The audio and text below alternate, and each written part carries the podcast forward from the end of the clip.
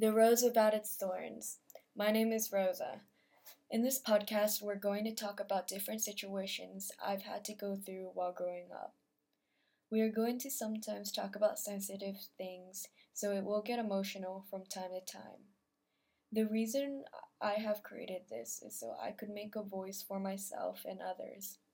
I know people have had to go through similar things, and sometimes worse. And at times, it can make you feel better to know that you're not alone. I upload once in two weeks with episodes from 30 minutes to an hour. Some background information about me is that I'm a student that recently moved to a different country. I was adopted at three months old and moved to a place called Singapore in the Southeast Asia. I'm currently living in the Netherlands with my older sister.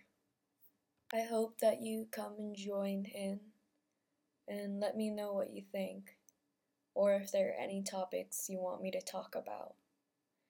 Even if I haven't gone through some things personally, I know some people who have, and I've been there with them through it of course, I will never know sometimes how it actually feels to be in this situation.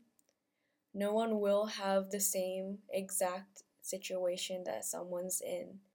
And that's because we will never be able to have the same reaction as someone because we all act differently emotionally and physically to a certain situation that we're put in.